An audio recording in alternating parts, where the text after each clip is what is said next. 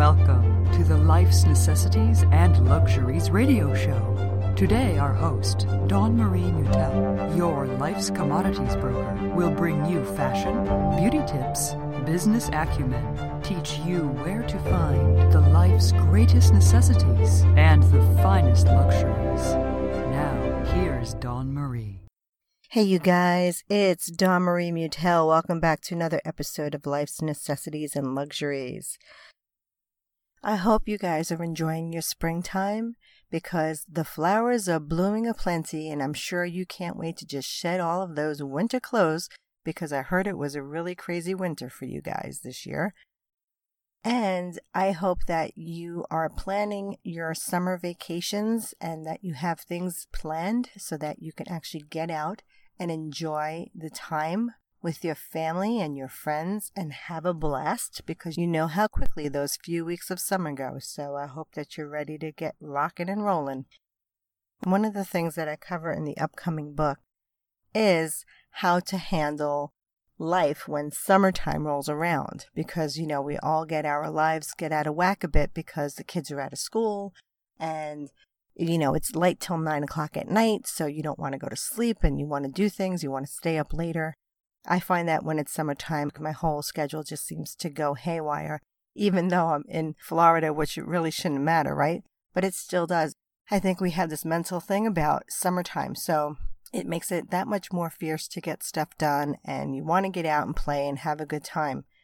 But I also know that it's time to get work done too during those months. Just because it's summertime doesn't mean that our responsibilities fall away. I wish they did, but they don't. So we have to stay on top of our shit, right? And make sure that we can still get that done with all the fun going on. So, how do we do that? Well, get yourself pre ordered for the copy of the book so that when it arrives, you can get a copy downloaded right into your inbox. And we'll have some tips in there for you for that period of time. So, check it out. I went to the supermarket to pick up a few things to make for dinner, and I happened to have to go to the freezer section. And of course, I passed the ice cream. The stuff that I can't eat right now. But hey, it looked really good, and I have to look at it sometimes. Even if I can't have it, maybe it's just tempting myself, but you know what? I can't help it. I also enjoyed looking at all the different names of the flavors that they have, and it made me think what flavor would I be if I were to be an ice cream flavor? And I had to think about it for a while because I know I'm not plain vanilla, that's for sure.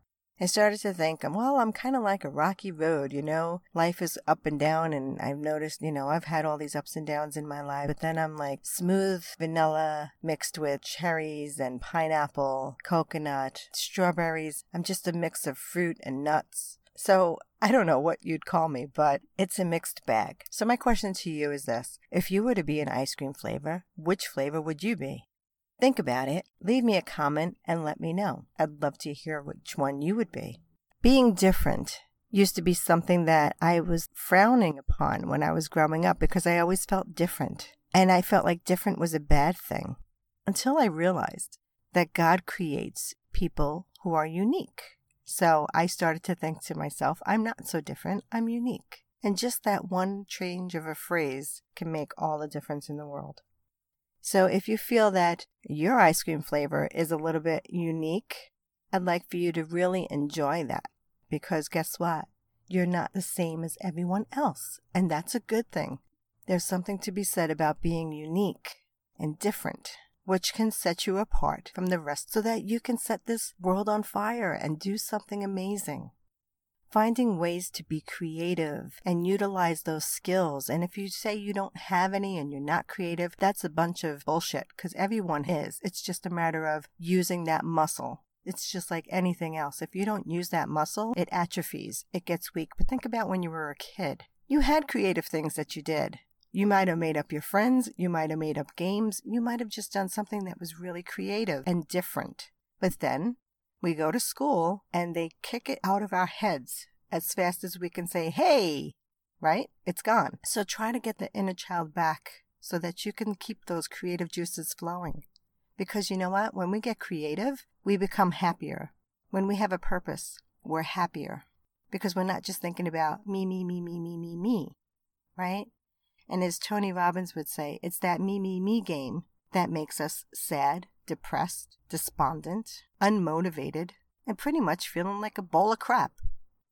So think about some ways that maybe you can start to spark up that creativity that maybe you buried. Pull her or him back out, dust him or her off, and start over again.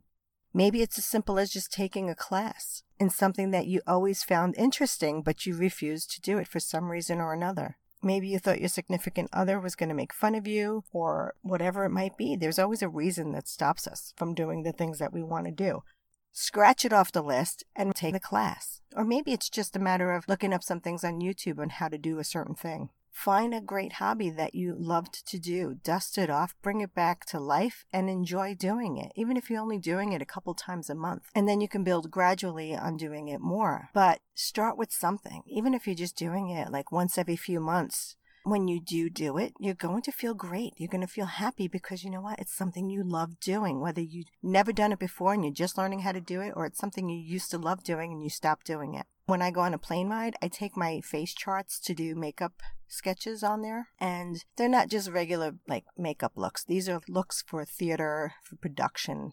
They're very fantasy oriented face charts. But when I sit there on a three or four, or five, or an eight hour flight, I can do a few of them and I feel so great because I don't have the time to do them when I'm on the ground because I have a million other things to do. So I find that when I'm in the air, that gives me the time to actually have some fun doing something I love doing, which are fashion illustrations and these face charts.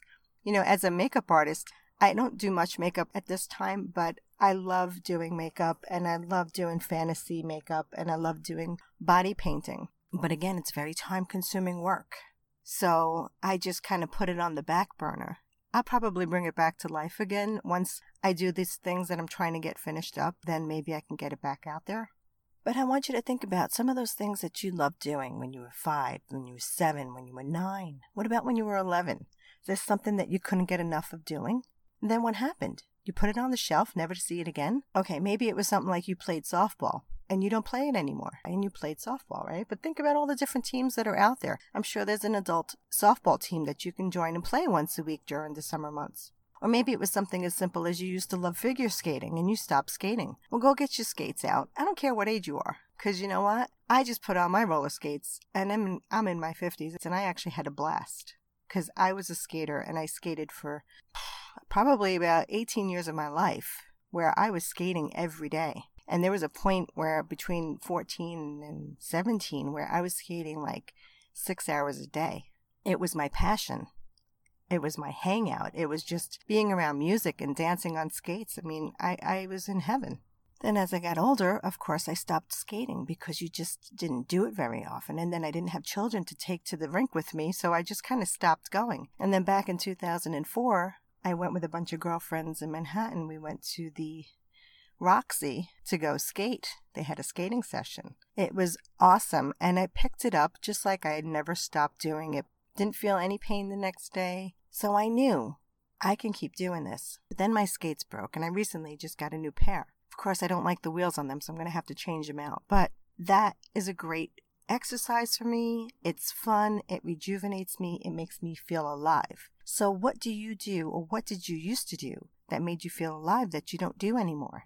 Find it. Find a place that's having it, doing it, somebody that you know that does it, whatever it takes. Get it back in your life. Now, obviously, I'm not saying to do anything that could be reckless in your life. So, if it was something like you just used to dive off of cliffs and it was refreshing. Well, you know, I may say you may not want to because let's say you have kids and you have families and responsibilities. You're not going to want to go do something that can jeopardize your health or your life.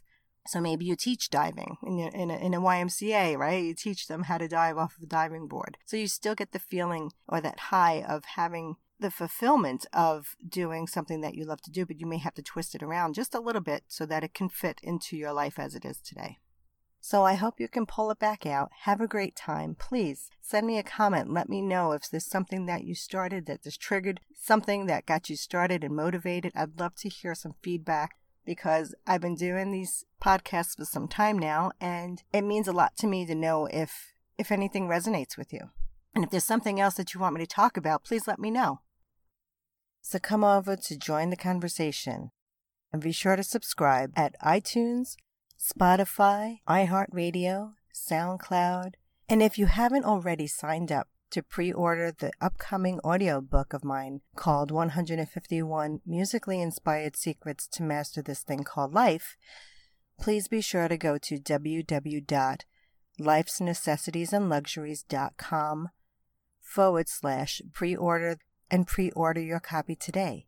I know you're going to enjoy it. It's really a fun book. Well, that's it for today, guys. Remember to live lovingly, peacefully, luxuriously, necessarily, and on purpose. Until the next time, namaste. If you like what you hear, tell someone. If you like what you hear, be a dear and pass it on. Don't forget to stop at our website www.lifesnecessitiesandluxuries.com for more tips, tricks, tutorials to live a very necessary and luxurious life.